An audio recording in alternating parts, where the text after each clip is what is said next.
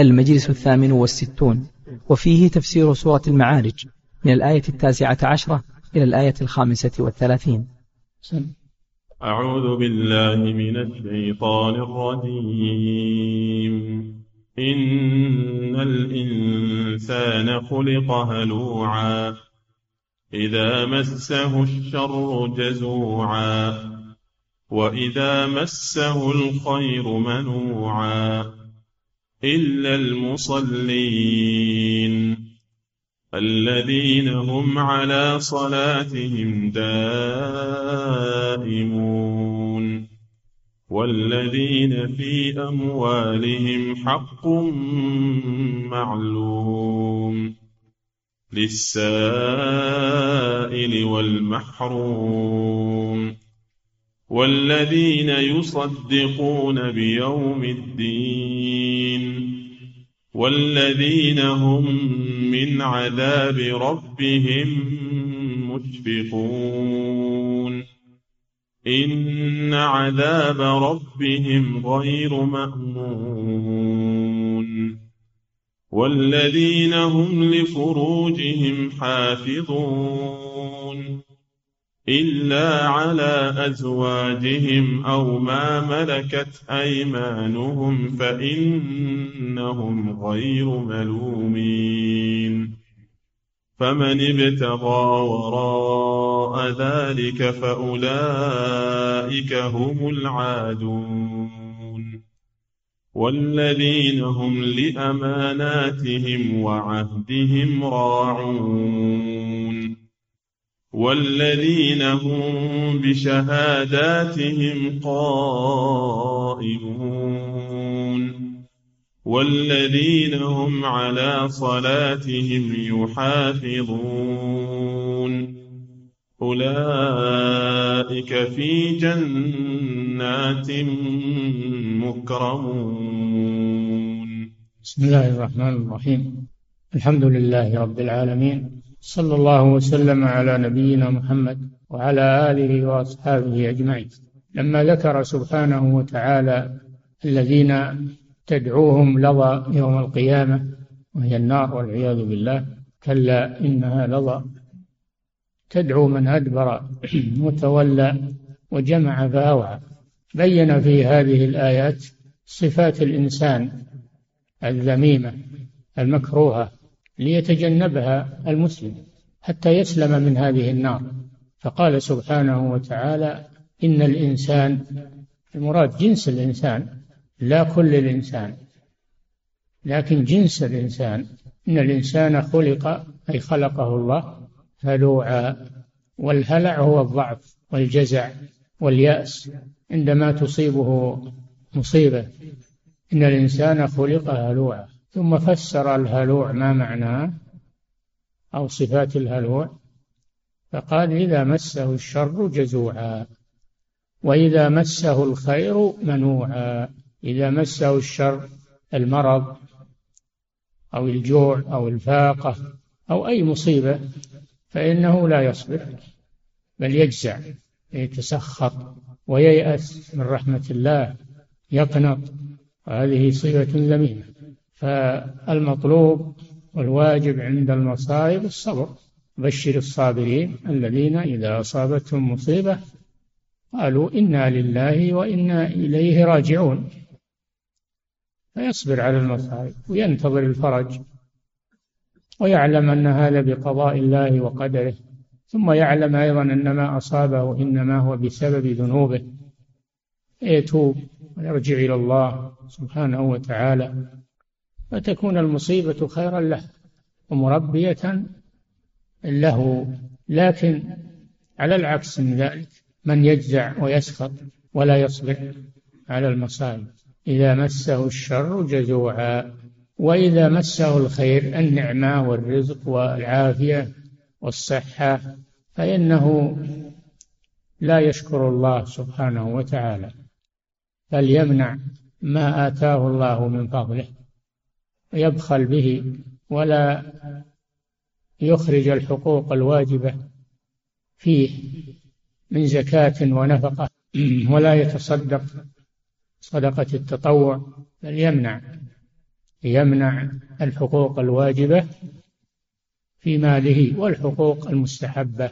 ويظن أن هذا يوفر ماله ويحميه مع أنه عرض ماله للتلف فلو أنه تصدق وزكى لكان هذا سببا لحفظ ماله وسبب وكان هذا سببا لنماء ماله وزيادته.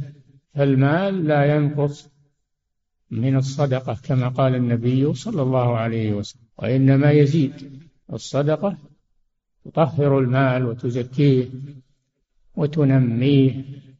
يخلف الله على صاحبه خيرا مما أنفق وما أنفقتم من شيء فهو يخلفه. وهو خير الرازقين.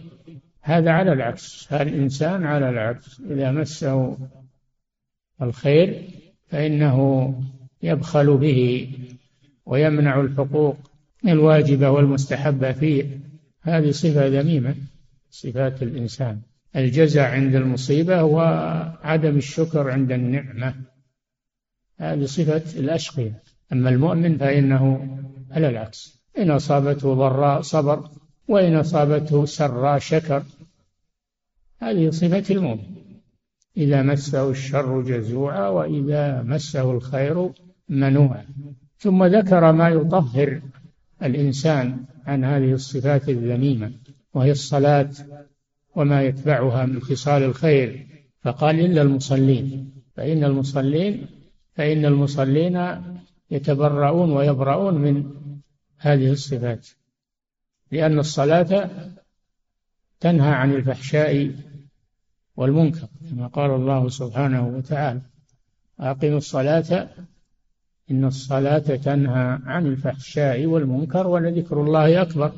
وقال جل وعلا واستعينوا بالصبر والصلاة. وقال تعالى يا أيها الذين آمنوا استعينوا بالصبر والصلاة إن الله مع الصابرين.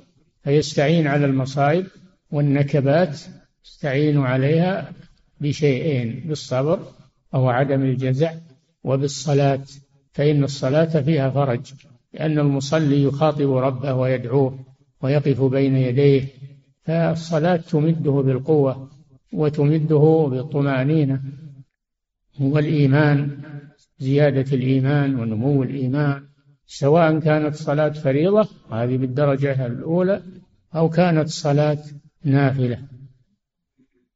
فإن فيها هذا السر العظيم. ولذلك شرعها الله لعباده إلا المصلين. فهذا فيه الحث على الصلاة والترغيب فيها وأنها تعين على مشاق الحياة مع الصبر وانتظار الفرج. إلا المصلين. ومتى يكونون مصلين؟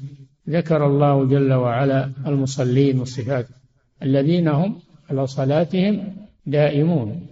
الذين هم على صلاتهم دائمون حافظون عليها ولا يضيعونها أو يضيعون بعضها وإنما يداومون عليها في أوقاتها ويداومون عليها مع مع الجماعة في المساجد ويداومون عليها في جميع الأحوال في حال الصحة وفي حال المرض وفي حال الإقامة وفي حال السفر.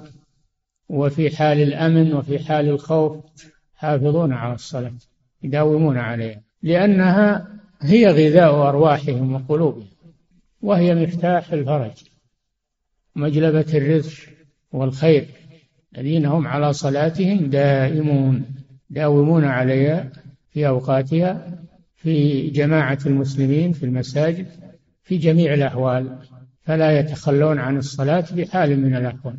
ويصلون على حسب أحوالهم كما بين ذلك النبي صلى الله عليه وسلم الذين هم على صلاتهم دائمون. والذين في أموالهم لما ذكر الصلاة ذكر الزكاة لأن الزكاة قرينة الصلاة قرينة الصلاة والصلاة عبادة بدنية والزكاة عبادة مالية. فكما يؤدون حق الله جل وعلا يؤدون حق المخلوقين في أموالهم. على صلاتهم دائمون. والذين في أموالهم حق معلوم. قال في أموالهم. جزء من أموالهم قسط من أموالهم. يسير. في أموالهم حق أي واجب وفرض معلوم فرضه الله سبحانه وتعالى وهو الزكاة. فلا يتساهلون في أمر الزكاة بل يؤدونها على الوجه الذي شرعه الله سبحانه وتعالى. حق معلوم لمن؟ للسائل والمحروم. السائل الذي يتعرض للناس ويطلب منهم يعطى سائل له حق. والمحروم الذي لا يسأل الناس. هو محتاج وفقير لكن لا يسأل الناس ولا يفطن له ويتصدق عليه. فهذا أيضا ينبغي ينبغي الحرص على إمداده بالزكاة والصدقة. أحق من غيره. أحق من الذي يسأل ويعطى. لهذا قال صلى الله عليه وسلم ليس المسكين الذي يطوف على الناس فيعطى كذا ويعطى التمرة والتمرتان واللقمة واللقمتان. وإنما المسكين الذي لا يسأل ولا يفطن له فيتصدق عليه. هذا هو المحروم. تعفف عن السؤال يستحي عن السؤال كما قال الله جل وعلا للفقراء الذين أحصروا في سبيل الله لا يستطيعون ضربا في الأرض يحسبهم الجاهل أغنياء من التعفف. تعرفهم بسيماهم لا يسألون الناس الحافا فهؤلاء أحرى بأن يتفطن لهم تدفع لهم الصدقات والمعونات للسائل والمحروم. ثم قال جل وعلا والذين يصدقون بيوم الدين يصدقون يعني يؤمنون يؤمنون بيوم الدين ويوم الدين هو هو الدين هو الحساب والجزاء ويوم الدين هو يوم القيامة. فيؤمنون به وأنه كائن لا محالة فيستعدون له. وهذه ثمرة الإيمان بيوم الدين الاستعداد الاستعداد ليوم الدين استعداد للسؤال والحساب والجزاء. ولا يكفي أنك تؤمن به وتصدق به ولا تعمل لا يكفي هذا. لا بد أن تستعد له بالاعمال الصالحة الصدقات الإحسان. الذين يصدقون بيوم الدين. فالتصديق بيوم الدين يقتضي الاستعداد له بالعمل الصالح بالإنفاق في سبيل الله بجميع الطاعات. والذين هم من عذاب ربهم مشفقون. من عذاب ربهم مشفقون يعني خائفون. لا يأمنون من العذاب ويزكون أنفسهم بل يخافون. من عذاب ربهم فيتجنبون ما يسبب العذاب من الأعمال والأقوال وال والنيات والمقاصد السيئة. وفي هذا أنهم مع أعمالهم الجليلة يخافون من عذاب الله. لا يقولون خلاص إنا تصدقنا وصلينا وعنا وعنا بل يخافون من عذاب ربهم. مع طاعتهم يخافون من عذاب ربهم. كما قال جل وعلا والذين يؤتون ما آتوا وقلوبهم وجلة أنهم إلى ربهم راجعون. قالت عائشة يا رسول الله هل هؤلاء هم الذين يزنون ويسرقون؟ قال لا يا ابنة الصديق ولكنهم الذين يصلون ويصومون ويتصدقون ويخافون أن ترد عليهم أعمالهم. فالإنسان يخاف ولو عمل الأعمال الصالحة يخاف أن لا تقبل. قال جل وعلا إنما يتقبل الله من المتقين فهم مع طاعتهم وأعمالهم الصالحة والجليلة يخافون من عذاب الله عز وجل وأن ترد عليهم أعمالهم. وعمل الإنسان مهما كان من الكثرة ومن من الكثرة والنوعية فإنه لا يفي بأقل قليل من نعم الله على العبد. ولو أن الله وضع عبده فلو أن الله وضع عدله على الناس ما نجا أحد ما نجا أحد لأن أعمالهم لا تقابل نعم الله عليهم ولكنها سبب لرحمة الله سبحانه وتعالى. فكيف الإنسان يعجب بأعماله؟ ولا ينظر إلى نعم الله عليه لا ينظر إلى هذا. بل بل يقارن بين نعم الله ومع وأعماله. شوف الفرق. إن عذاب ثم قال جل وعلا إن عذاب ربهم غير مأمون. غير مأمون الوقوع. هو متوقع. في أول السورة سأل سائل بعذاب واقع. عذاب الله متوقع ولا يؤمن وقوعه في أي ساعة إذا إذا أراد الله سبحانه وتعالى. الذي يأمن من عذاب الله ويأمن من مكر الله ويتمادى في غيه هذا خاسر. ويعتمد على الرجاء فقط وعلى الرحمة فقط ولا يخاف من العذاب والعقاب هذا خاسر. أفأمنوا مكر الله؟ فلا يأمن مكر الله إلا القوم الخاسرون. إن عذاب ربهم غير مأمون. كما أنه لا يجوز للإنسان أن ييأس ويخاف خوفا شديدا وييأس من رحمة الله ويقنط من رحمة الله. إنه لا ييأس من رحمة الله آه، ومن يقنط من رحمة ربه إلا الضالون. إنه لا ييأس من روح الله إلا القوم الكافرون. فيكون الإنسان بين الخوف والرجاء. لا يغلب جانب الخوف فيقنط من رحمة الله. وهذه طريقة الخوارج ولا يغلب جانب الرجاء فيأمن من عذاب الله وهذه طريقة المرجئة بل يكون بين الخوف والرجاء هذا سبيل المؤمنين المستقيمين. إن عذاب ربهم غير مأمون.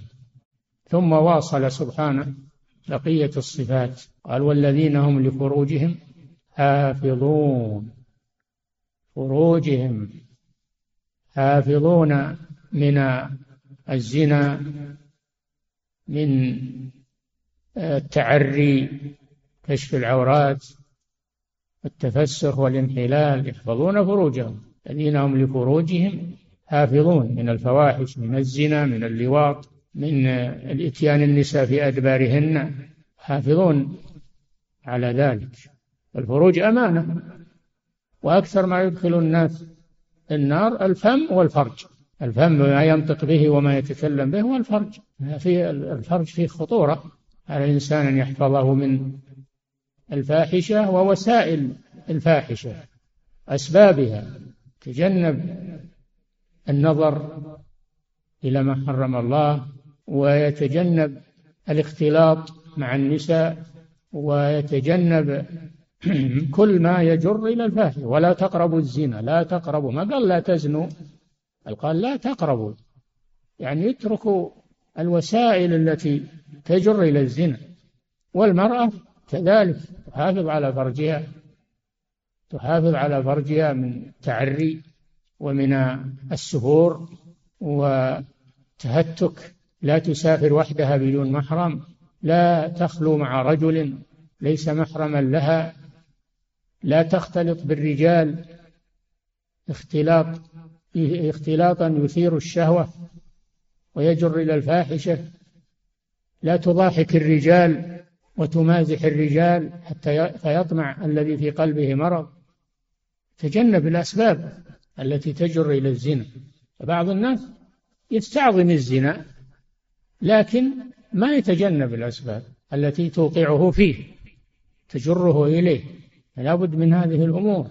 وهذا من المحافظة على الفروج والذين هم لفروجهم حافظون عن الاستمتاع المحرم النظر المحرم وغير ذلك من أسباب الوقوع في الفاحش إلا على أزواجهم أو ما ملكت أيمانهم. الله جل وعلا جعل هذه الغريزة في الإنسان غريزة حب الجماع الرجال والنساء. لحكمة عظيمة. هي بقاء النسل. بقاء النسل. فالغريزة موجودة لكن توضع في مصرفها الشرعي. حتى تثمر تغض البصر يحصل الإنجاب والذرية الصالحة يحصل الإعفاف للزوجين. الزواج فيه فيه حفظ للفروج. فيه حفظ للفروج وفيه ثمار عظيمة خلاف السفاح والعياذ بالله فإنه بلاء خطير وشر وبيل. يوجب غضب الله ويوجب الأمراض الفتاكة ويضيع النسل وتضيع الكرامة الإنسانية. كل هذا يضيع إلا على أزواجهم أو ما ملكت أيمانهم. وهن ملك اليمين. السرية تسرى بها سيدها مالكها أباح الله له ذلك. والوطء بملك اليمين أقوى من الوطء بالزواج لأن الملك أقوى من الزواج. ملك اليمين أقوى من الزواج. والوطء الإمام يسمى بتسري. هذا أمر مباح.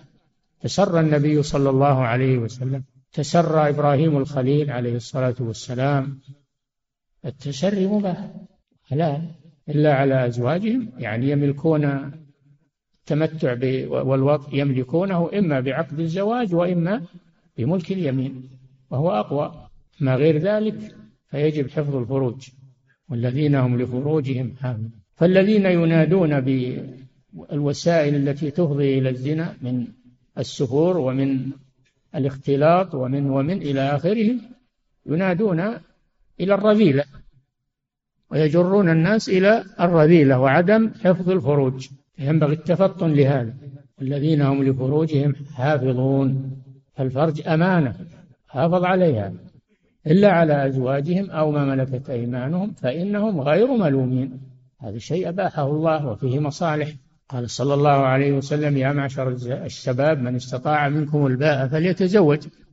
فإنه أغض للبصر. وأحفظ للفرج. من لم يستطع فعليه بالصوم فإنه له وجاء. قال تعالى وأنكحوا الأيام منكم الصالحين من عبادكم وإمائكم إن يكونوا فقراء يغنهم الله من فضله والله واسع عليم.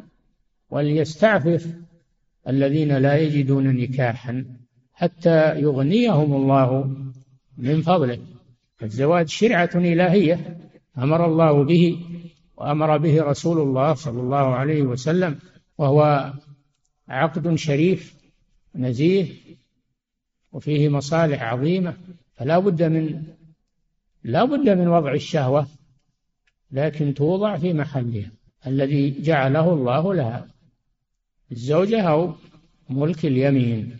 فمن ابتغى وراء ذلك أي غير الزوجة وملك اليمين راح يسافح مع النساء بدون زواج شرعي فأولئك هم العادون أي المتجاوزون من الحلال إلى الحرام والعياذ بالله. أولئك هم العادون. حصر العدوان فيه بشدة جريمتهم أنهم تركوا ما أحل الله وذهبوا إلى ما حرم الله. هذا هو الاعتداء تعدي حدود الله جل وعلا. فأولئك هم العادون. ثم ذكر سبحانه بقية الصفات. والذين هم لأماناتهم وعهدهم راعون الأمانات جمع أمانة وهي ما اؤتمن عليه الإنسان واستحفظ عليه الإنسان. قال تعالى قال تعالى إن الله يأمركم أن تؤدوا الأمانات إلى أهلها. يا أيها الذين آمنوا لا تخونوا الله والرسول وتخونوا أماناتكم وأنتم تعلمون. والأمانة ما اؤتمن عليه الإنسان من الأمن من كل الحقوق التي عليك لله جل وعلا أو أو للمخلوقين فالعبادة والفرائض أمانة بينك وبين الله تقوم بها تحافظ عليها ولا تضيع فرائض الله جل وعلا. المحارم التي حرمها الله أمانة تجتنبها تجتنبها وتبتعد عنها. فالأمانة تكون بين العبد وبين ربه سبحانه وتعالى وهذه أعظم الأمانات. قال تعالى إنا عرضنا الأمانة على السماوات والأرض والجبال فأبين أن يحملنا وأشفقن منها وحملها الإنسان. فالأمانة مراد بها في هذه الآية أمانة التكاليف. الشرعية أمانة التكاليف الشرعية. هذا الأمانة بين العبد وبين ربه. الوضوء أمانة كما قال النبي صلى الله عليه وسلم. أنت لو توضيت ولا أحسنت الوضوء يبي يدري عنك إلا الله سبحانه وتعالى. الصيام أمانة الصلاة أمانة. جميع الواجبات والمحرمات أمانة. تؤدي الواجبات وتجتنب المحرمات. والله رقيب عليك. حسيب عليك حتى لو ما دروا الناس ولا علموا الله جل وعلا رقيب ومطلع عليك حفيظ عليك سبحانه وتعالى. فراعي الأمانة التي بينك وبين الله. راعيها راعون يعني يراعون أماناتهم ويحفظونها ويودونها إلى من ائتمنهم عليه. قال صلى الله عليه وسلم أد الأمانة إلى من ائتمنك ولا تخن من خانك. كذلك الأمانات التي بينك وبين الناس يودعون عندك أموال ودايع تحافظ عليها وتؤديها لهم ولا تعتدي عليها ولا تضيع الأمانة. وكذلك الأسرار التي تؤتمن عليها لا تفشيها ولا تخبر بها. هذه أمانة تحافظ على الأسرار التي في إفشائها ضرر على الناس. وكذلك الوظائف الوظائف أمانة تقوم بها الموظف مؤتمن يقوم بوظيفته يؤدي العمل الذي عليه ولا يضيع عمله أو يتساهل فيه. أمانة. قال الله جل وعلا إن الله يأمركم أن تؤدوا الأمانات إلى أهلها أي أن تسندوا أن تسندوا الوظائف إلى من يقوم بها على الوجه المطلوب. من الولاة والقضاة وغير ذلك من من يكلفهم ولي الأمر بالمهمات. هذه أمانة. إن الله يأمركم أن تؤدوا الأمانات إلى أهلها. فالأمانات شاملة فيما بين الله وفيما بين الخلق. يجب عليك أن تؤدي الأمانة. وليس هناك أحد لم يتحمل الأمانة. كل على حسب حاله. كل على حسب حاله. يتحمل الأمانة مقل ومستكثر فعلى المسلم أنه يراعي أمانته ويقوم بها وإلا فإنه سيسأل عنها يوم القيامة. الذين هم لأماناتهم وعهدهم العهود والمواثيق التي بين الناس بين المسلمين بعضهم مع بعض سواء العهد مع ولي الأمر أو العهد مع سائر الناس. وكذلك العهود التي بين المسلمين وبين الكفار. تكون هناك معاهدات بين المسلمين وبين الكفار. ما تقول هؤلاء كفار ولا لا بأس بخيانة العهد؟ لا يجوز خيانة العهد لا مع الكفار ولا مع المسلمين. وأوفوا بعهد الله إذا عاهدتم. يا أيها الذين آمنوا أوفوا بالعقود وأوفوا بالعهد إن العهد كان مسؤول فتراعي العهد الذي بينك وبين الله العهد الذي بينك وبين ولي الأمر والعهد الذي بينك وبين الناس مؤمنهم وكافرهم. فالعهد مسؤولية والذين هم لأماناتهم وعهدهم راعون. راعون ذلك ويحافظون عليه ويقومون به. وإما تخافن من قوم خيانة فانبذ إليهم على سواء إن الله لا يحب الخائنين.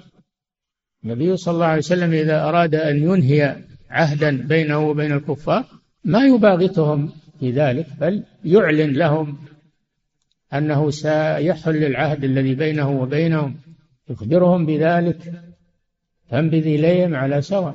فما يباغتهم بنقض العهد وهم ما يدرون. هذه خيانة. فكيف مع المسلمين؟ الإنسان يحافظ على العهد ويوفي به. ولا ينقضه ولا تنقض الأيمان بعد توكيده. والذين هم لأماناتهم وعهدهم راعون. هذه من صفات المؤمنين. والذين هم بشهاداتهم قائمون. الشهادة هي الإخبار عن عن عن الشيء.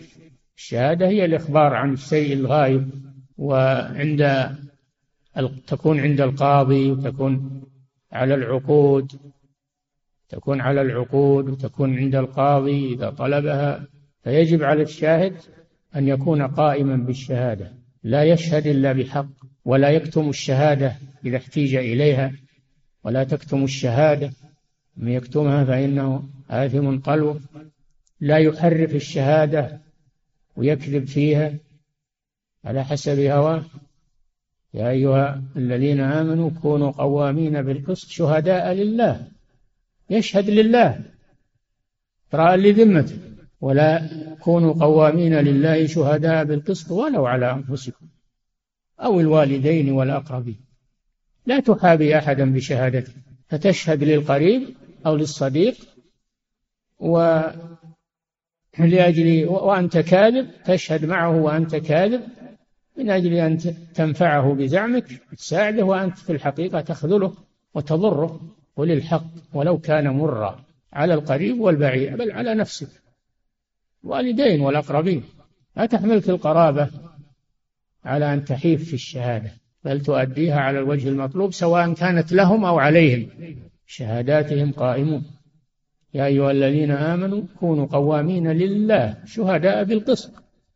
ولا يجرمنكم شنآن قوم على ألا تعدلوا اعدلوا هو أقرب للتقوى. حتى الكافر إذا شهدت عليه لا تحيف في شهادتك تكون صادقا في شهادتك تقول هذا كافر و... لا ما يجوز لك هذا. تكون قائما بالشهادة على البر والفاجر والمسلم والكافر والقريب والبعيد حتى مع نفسك. الشهادة مسؤولية ليست كلمة تقال على حسب رغبات الإنسان. الشهادة مسؤولية عظيمة. شهادة الزور والعياذ بالله من أكبر الكبائر. من أكبر الكبائر شهادة الزور. وفي الحديث لا تزال قدم شاهد الزور يوم القيامة حتى تجب له النار. الشهادة ما هي سهلة. الناس الآن أو بعض الناس يتساهلون بالشهادة يعتبرونها فزعة لما يفزع لصديقه وقريبه وقبيلته. هذا ما في خير.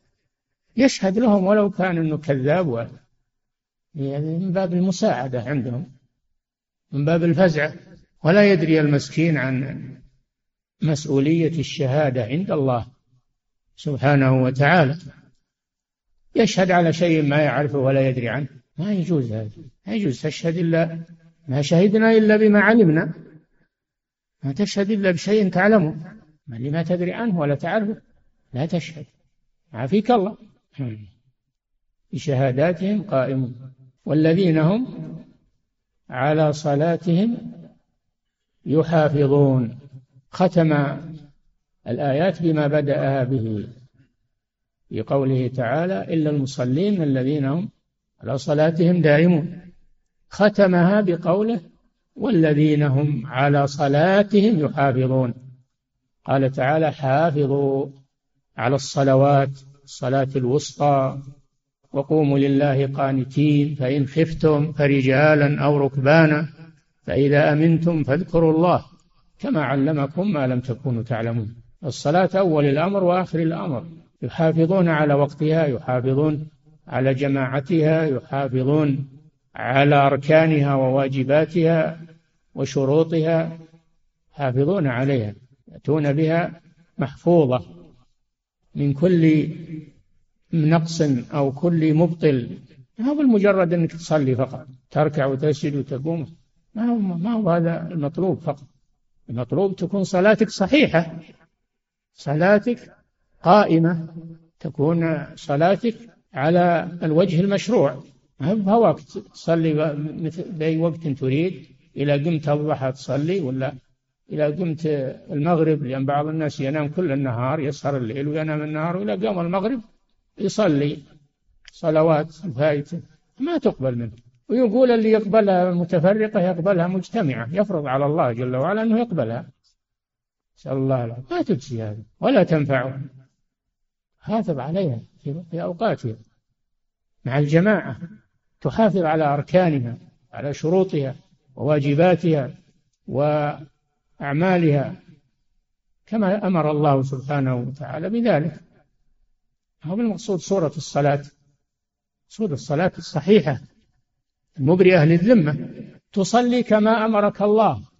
لا تصلي كما تأمرك نفسك. أو كما يقول فلان وعلان. لا كما أمر الله سبحانه وتعالى. أولئك في جنات مكرمون. من حازوا على هذه الصفات العظيمة. وأهمه الصلاة مداومة ومحافظة فأولئك في جنات يوم القيامة. شوف قبلها قبل هذه الآيات يقول كلا إنها لظى نزاعة للشوى تدعو من أدبر وتولى وجمع فاوى. ثم ذكر صفات الإنسان الذميمة ثم ذكر صفات الطيبين وذكر جزاءهم. أولئك في جنات. بدل ما أن ذاك في لظى هؤلاء في جنات. نسأل الله الكريم من فضله. ولا هي بجنة واحدة جنات. لا يعلمها إلا الله سبحانه وتعالى. والجنات هي البساتين الملتفة النظرة الخضرة. فيها الأنهار فيها ما لا عين رأت ولا أذن سمعت. جنات لا يعلمها إلا الله سبحانه وتعالى. وأيضا مكرمون. هم في جنات ومكرمون عند الله جل وعلا. مرضي عنهم.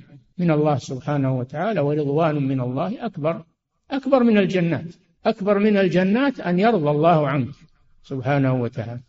ورضوان من الله أكبر. أولئك في جنات مكرمون. ما هم في نغص ولا في قلق ولا في قد يكون الإنسان في قصر مشيد وفي أبهة لكنه منغص منغص بالأمراض منغص بالهموم منغص بالأوجاع منغص بالخوف. أما هؤلاء فهم مكرمون آمنون. أولئك في جنات مكرمون. وهذه الآيات مثل الآيات التي في أول سورة المؤمنون. قد أفلح المؤمنون الذين هم في صلاتهم خاشعون والذين هم عن اللغو معرضون والذين هم لفروجهم حافظون. لا على أزواجهم أو ما ملكت أيمانهم فإنهم غير ملومين. فمن ابتغى وراء ذلك فأولئك هم العادون. والذين هم لأماناتهم وعهدهم راعون إلى قوله تعالى والذين هم على صلواتهم يحافظون أولئك هم الوارثون. الذين يرثون الفردوس هم فيها خالدون. والفردوس هو وسط الجنة وأعلى الجنة وسقفه عرش الرحمن سبحانه وتعالى. يرثون الفردوس هم فيها خالدون. لا يخرجون منها ولا ولا تؤخذ منهم. هذا ونسأل الله سبحانه وتعالى بأسمائه وصفاته أن يمن علينا وعليكم وعلى جميع المسلمين بالاتصاف بهذه الصفات العظيمة وأن يعفو عنا ويغفر لنا إنه غفور رحيم وصلى الله وسلم على نبينا محمد وعلى آله وأصحابه أجمعين. صلى الله إليكم سماحة الوالد. يقول السائل ما المقصود بمكر الله تعالى وما المراد بالأمن من مكر الله؟ مكر الله هو إيصاله العقوبة إلى المستحق إيصاله العقوبة إلى المستحق على وجه لا يشعر به ولا يدري عنه. هذا هو مكر الله وهو مكر محمود لأنه عدل لأنه عدل. بخلاف المكر من المخلوق فإنه مذموم لأنه بغير حق. ظلم. أما مكر الله جل وعلا فهو عدل لأنه لا يكون إلا مع من يستحق العذاب. نعم. أحسن الله إليكم سماحة الوالد. يقول السائل يقول بعضهم المال أمانة من الله ونحن مستخلفون فيه فهل هذه العبارة صحيحة؟ هذا في القرآن. وأنفقوا مما جعلكم مستخلفين فيه. الإنسان مستخلف في هذا المال ومختبر ومبتلى به فليحسن التصرف فيه. نعم. صلى الله عليكم سماحة الوالد. يقول السائل هل إعطاء الزكوات والصدقات للجمعيات الخيرية وهي تقوم بإيصالها لمستحقيها؟ هل يكون في ذلك إجزاء؟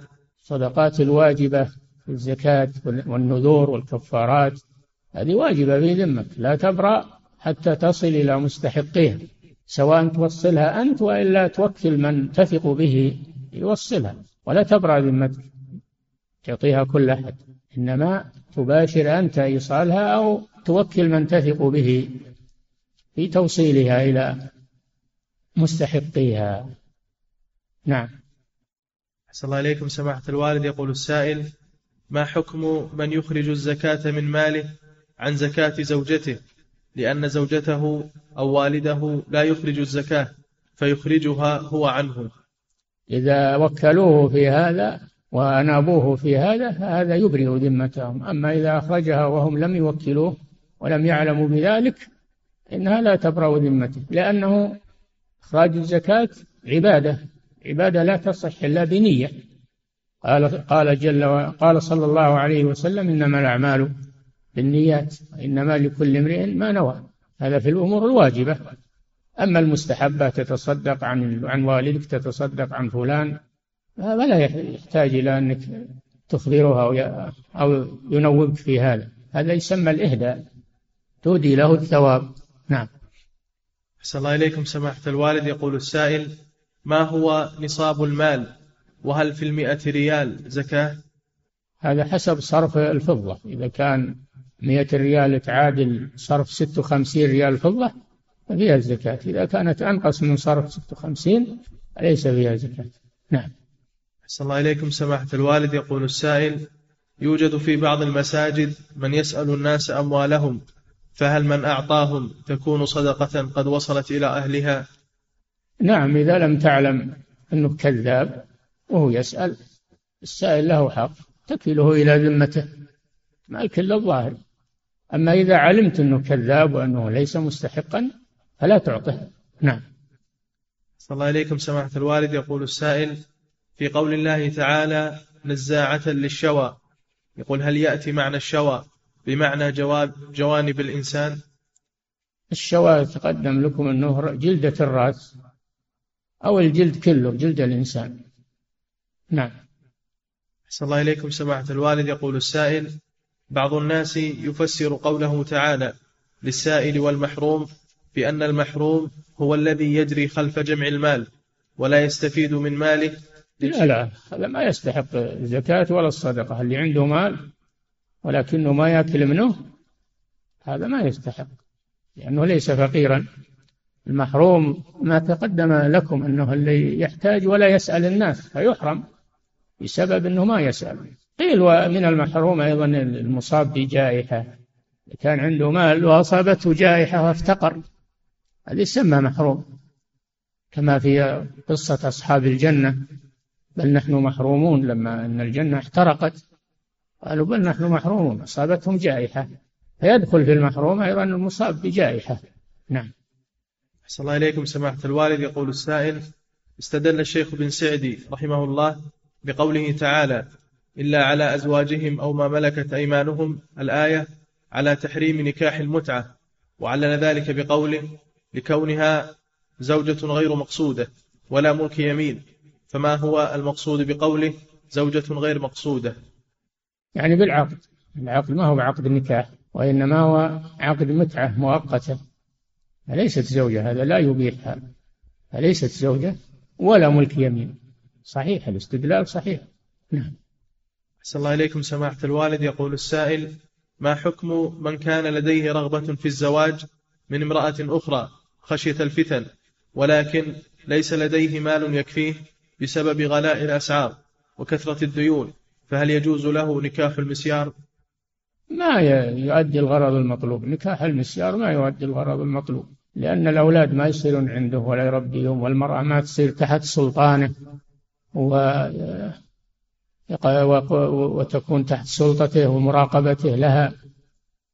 هو ما ما يحصل فيه الزواج المطلوب وإنما يحصل فيه شيء واحد وهو الشهوة فقط. هذه ما تكفي. نعم. أحسن الله إليكم سماحة الوالد. يقول السائل هناك من يقول من حرم الاختلاط خوفا من الزنا كمن حرم القهوة أول ظهورها خشية الوقوع في الغيبة والكذب عند شربها. فما الجواب على هذا القول؟ الجواب واضح. هذا اللي حرم القهوة غلطان لأن القهوة مما أباح الله والأصل الأصل في الأطعمة الحل. إلا ما دل الدليل على تحريم. أما الاختلاط فهو محرم. مثل القهوة. الاختلاط محرم لأنه يجر إلى الفاحش. ولا تقربوا الزنا. أي تجنبوا الأسباب التي توصل ومن الأسباب الاختلاط بين الرجال والنساء. هذا دليل على تحريم الاختلاط. لأنه وسيلة إلى الزنا. ما كان وسيلة إلى الحرام فهو حرام. أما القهوة فليس فيها ذلك يا أخي. لكن هذا إما أنه جاهل وإما أنه مغالط. نعم. صلى الله عليكم سماحة الوالد يقول السائل في قول النبي صلى الله عليه وسلم يا معشر الشباب من استطاع منكم الباءة فليتزوج. يقول هل المراد بالباءة القوة الجسمية أم القوة المالية؟ كلهم. المراد بالباء الله أعلم القوة المالية القدرة المالية والقدرة الجسمية. نعم. أحسن الله إليكم. سماحة الوالد يقول السائل من كان يفعل العادة السرية فهل يكون الزواج في حقه واجبا؟ كالذي يخاف على نفسه من الزنا؟ هذا يدخل في قوله فمن ابتغى وراء ذلك فأولئك هم العادون. فالذي يفعل العادة السرية يدخل في الآية ويكون من العادين لأن الله لم يبح الاستمتاع إلا بالزوجة أو ملك اليمين. والعادة السرية ليست زوجة ولا ملك يمين فهي حرام. نعم. أحسن الله إليكم سماحة الوالد. يقول السائل في قوله تعالى إن الإنسان خلق هلوعا. يقول ما هو إعراب هلوعا حال منصوب على الحال. خلق هلوعا منصوب على الحال. نعم. أحسن الله إليكم سماحة الوالد. يقول السائل إذا كنا نثبت أن لله تعالى قدمين فهل نثبت أن لله تعالى ساقين؟ لأن المعلوم من كلام العرب أن الساق تكون متصلة بالقدم. هذا يا أخي جاء في الحديث الصحيح. يكشف ساقه سبحانه وتعالى يوم القيامة فيسجد له كل مؤمن ومؤمنة ويريد المنافقون أن يسجدوا فتتصلب ظهورهم ولا يستطيعون السجود. هذا جاء في الحديث الصحيح إثبات الساق لله جل وعلا. نعم. أحسن الله إليكم. سماحة الوالد يقول السائل عندنا في بلادنا إذا توفي أحد يقوم الناس بإعلان وفاته في المسجد عبر مكبر الصوت. يجتمع الناس لغسله وتكفينه والصلاة عليه ثم دفنه. فهل يعتبر هذا من النعي المحرم؟ لا. هذا فيه مصلحة للميت ومصلحة للناس. يحضرون يصلون عليه ويشيعون هذا مقصود به غرض صحيح. النبي صلى الله عليه وسلم نعى النجاشي يوم موته لأجل الصلاة عليه والدعاء له فهذا ليس من النعي المحرم. نعم. أحسن الله إليكم سماحة الوالد. يقول السائل هل منزلة الصديقية مفتوح بابها إلى يوم القيامة؟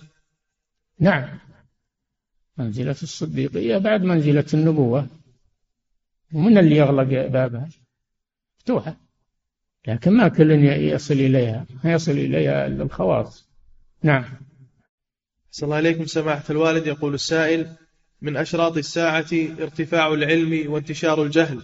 ويقول أحد المعاصرين إن في هذا العصر ارتفع العلم وانتشر الجهل فهل هذا الكلام صحيح؟ هذا دليل على جهله هو. يعني ما هو المقصود بالعلم علم الصناعة والاختراعات هذا علم دنيوي ولا هو العلم المقصود في الحديث والقرآن. العلم المقصود هو العلم الشرعي. هذا المقصود من الحديث. أنت إذا صرت تحسن الصناعة والهندسة ولا تحسن تصلي وأنت ما تعلمت تحسن الزكي تحسن لا. المقصود بالعلم الشرعي الذي تعرف به دينك كيف تعبد ربك. قد يكون أنه ماهر في الصناعة وفي العلم الدنيوي لكنه ملحد أو جاهل لا يعلم أمور دينه. نعم. أحسن الله إليكم سماحة الوالد. يقول السائل أثناء صلاتي دخل علي ابني وقال فلان شفي من مرضه. فقلت أنا في الصلاة الحمد لله فهل بطلت صلاتي؟ إذا لم يتعمد إذا لم يتعمد الكلام في الصلاة وجاء خطأ أو جهل منه فالصحيح أن صلاته لا تبطل بذلك. نعم. صلى الله إليكم سماحة الوالد. يقول السائل في كفارة اليمين إذا أخرجت المبلغ للإطعام لإطعام عشرة مساكين وزاد عن حاجتهم فهل يمكن أن يأكل معهم غيرهم؟ يأكل معهم غيرهم لو ما زاد عن حاجته يضيفون ما يخالف يضيفون من يأتيهم يعزمون ما يخالف.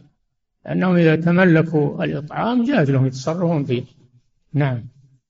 صلى الله إليكم سماحة الوالد. يقول السائل إذا كبر المصلي للراتبة ثم أقيمت الصلاة فهل يسلم عن يمينه ويساره أم يسلم عن يمينه فقط؟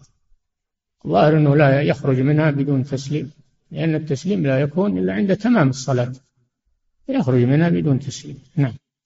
أحسن الله إليكم سماحة الوالد. يقول السائل إذا كان الشخص محرما بحج أو عمرة فهل يجوز له استخدام مزيل العرق يقول أحسن الله إليكم. إذا كان الشخص محرما بحج أو عمرة فهل يجوز له استخدام مزيل العرق إذا لم يكن فيه طيب ما في مانع. ما في مانع. يستعمل مزيل العرق يستعمل الأدهان التي يحتاج إليها بشرط أن تخلو من رائحة الطيب. نعم. أحسن الله إليكم سماحة الوالد. يقول السائل ما هي أحسن الكتب في التفسير؟ الكتب في التفسير كثيرة ولله الحمد وأحسنها ما تقادم منها ما تقادم منها فهو أحسن. كتفسير ابن جرير رحمه الله تفسير الإمام البغوي وتفسير ابن كثير هذه التفاسير التي تعنى بتفسير القرآن بالقرآن أو أو بالأحاديث أو بأقوال التابع الصحابة والتابعين. هذه أجود أنواع التفسير. نعم. أحسن الله إليكم سماحة الوالد. يقول السائل هل زكاة الفطر تخرج من الطعام فقط؟ نعم مما يوكل في البلد من طعام البلد المعتاد. من أين تخرج؟ من القيمة؟ ما تجوز القيمة. لابد من الطعام أيا كان هذا الطعام الذي يوكل في البلد. نعم. أحسن الله إليكم. سماحة الوالد يقول السائل من أنكر شيئا معلوما من الدين بالضرورة فهل يكفره أي أحد أم أن هذا خاص بالعلماء وأهل العلم؟ إذا كان جاهلا ولا يعرف المعروف أمور الدين هذا يبين له يوضح له. فإن أصر بعد العلم والبيان فإنه يحكم بردته. ولكن يتولى هذا أهل العلم. راسخين في العلم ما كل واحد يتولى التكفير والحكم بالردة ما كل واحد يتولى هذا. نعم. صلى الله إليكم سماحة الوالد. هذا سؤال من فرنسا. يقول صاحبه تريد دولة فرنسا أن تصدر قانونا تمنع لبس النقاب. فإذا تحقق ذلك فما هو الواجب على المستضعفات اللاتي لا يستطعن الهجرة؟ هذا من آفات الإقامة في بلاد الكفر أنهم يفرضون عليك أنظمتهم وكفرهم ونظامهم. وهذا مما يوجب الهجرة إذا استطاع الإنسان يهاجر. وعليها أن تتقي الله وأن تلزم الحجاب والنقاب ولا تخضع لأحكام الكفار مهما أمكن هذا. نعم. صلى الله إليكم سماحة الوالد. يقول السائل هل الأجر المترتب على فعل السنن الرواتب؟ ولا تخرج أيضا للأسواق والتجمعات. تبعد عن هذه الأمور التي تفرض عليها هذه خلع الحجاب. تبتعد عنها ما استطاعت. نعم. صلى الله عليكم. سماحة الوالد يقول السائل هل الأجر المترتب على فعل السنن الرواتب يكون بالمحافظة عليها دائما؟ فإذا, فإذا تكاسل عنها الإنسان يوما أو يومين فهل يكون داخلا في الأجر؟ السنن والنوافل على قسمين. سنن مؤكدة يحافظ عليها مثل الرواتب التي مع الفرائض إلا في السفر. هذه يحافظ عليها؟ إلا راتبة الفجر فلا تترك لا في حضر ولا في سفر. أما بقية الرواتب ففي السفر إذا قصر الصلاة لا يأتي بالراتبة. وأما ما عدا ذلك فيحافظ على الرواتب مع الفرائض. هذه سنن مؤكدة. على الوتر أيضا حافظ عليه وهو سنة مؤكدة. أما غير المؤكدة فهذه يجوز له أنه يتركها. إذا تركها ما له أجر وإن فعلها يكون له أجر. فالمستحب هو ما يثاب فاعله ولا يعاقب تاركه. نعم.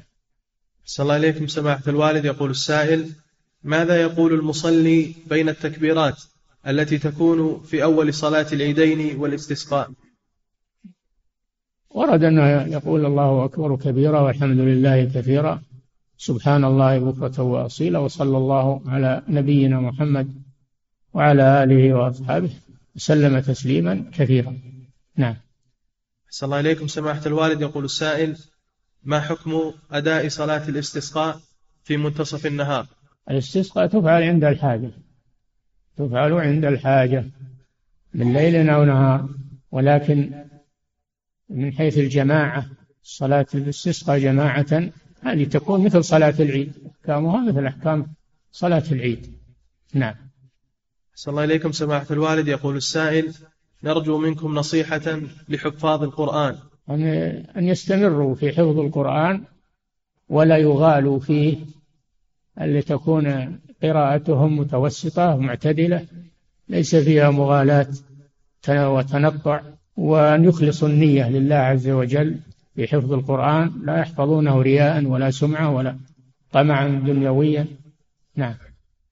وأن يعملوا به يعملوا بالقرآن يعملوا بواجباته ويتجنبوا محرماته ويهتدوا بهديه. نعم. أحسن الله إليكم سماحة الوالد. يقول السائل ما حكم الصلاة بالبنطال؟ يقول أحسن الله إليكم ما حكم الصلاة بالبنطال؟ ما يستر العورة تصح الصلاة فيه لكن إذا كان البنطال فيه تشبه وهو ليس من عادة البلد يتجنبه يلبس ما يلبسه أهل البلد. وكذلك إذا كان البنطال ضيقا ولا يتمكن معه من الجلوس والركوع والسجود على الوجه المطلوب يتجنبه. نعم. أحسن الله إليكم سماحة الوالد. يقول السائل ما حكم الذهاب إلى المساجد البعيدة؟ التي يكون أئمتها قراء حفاظ وعندهم أصوات يرغبون الناس بالخشوع في الصلاة. إن كان رغبته في الخشوع والتأثر هذا طيب أما إن كان رغبته في سماع الصوت فقط والتلذذ بالصوت هذا لا ينبغي له أن يسافر ويروح بعيد علشان الصوت. نعم. أحسن الله إليكم سماحة الوالد يقول السائل ما هو علاج قسوة القلب؟ يقول أحسن الله إليكم. ما هو علاج قسوة القلب؟ وما هي الأسباب المعينة على قيام الليل؟ علاجه بذكر الله عز وجل. علاج القلب بذكر الله الإكثار من ذكر الله ومن تلاوة القرآن يعالج بهذا. الذين آمنوا وتطمئن قلوبهم بذكر الله ألا بذكر الله تطمئن القلوب؟ والأسباب المعينة على قيام الليل النية ينوي يعزم والمداومة على ذلك تعود قيام الليل والنوم مبكرا. علشان يصير عنده فرصة للقيام آخر الليل. نعم. أحسن الله إليكم سماحة الوالد. يقول السائل ما حكم الزواج من الربيبة إذا طلق أمها؟ ما يجوز تزوج البنت التي دخل بأمها وربائبكم اللاتي يعني من المحرمات ربائبكم اللاتي في حجوركم من نسائكم اللاتي دخلتم بهن.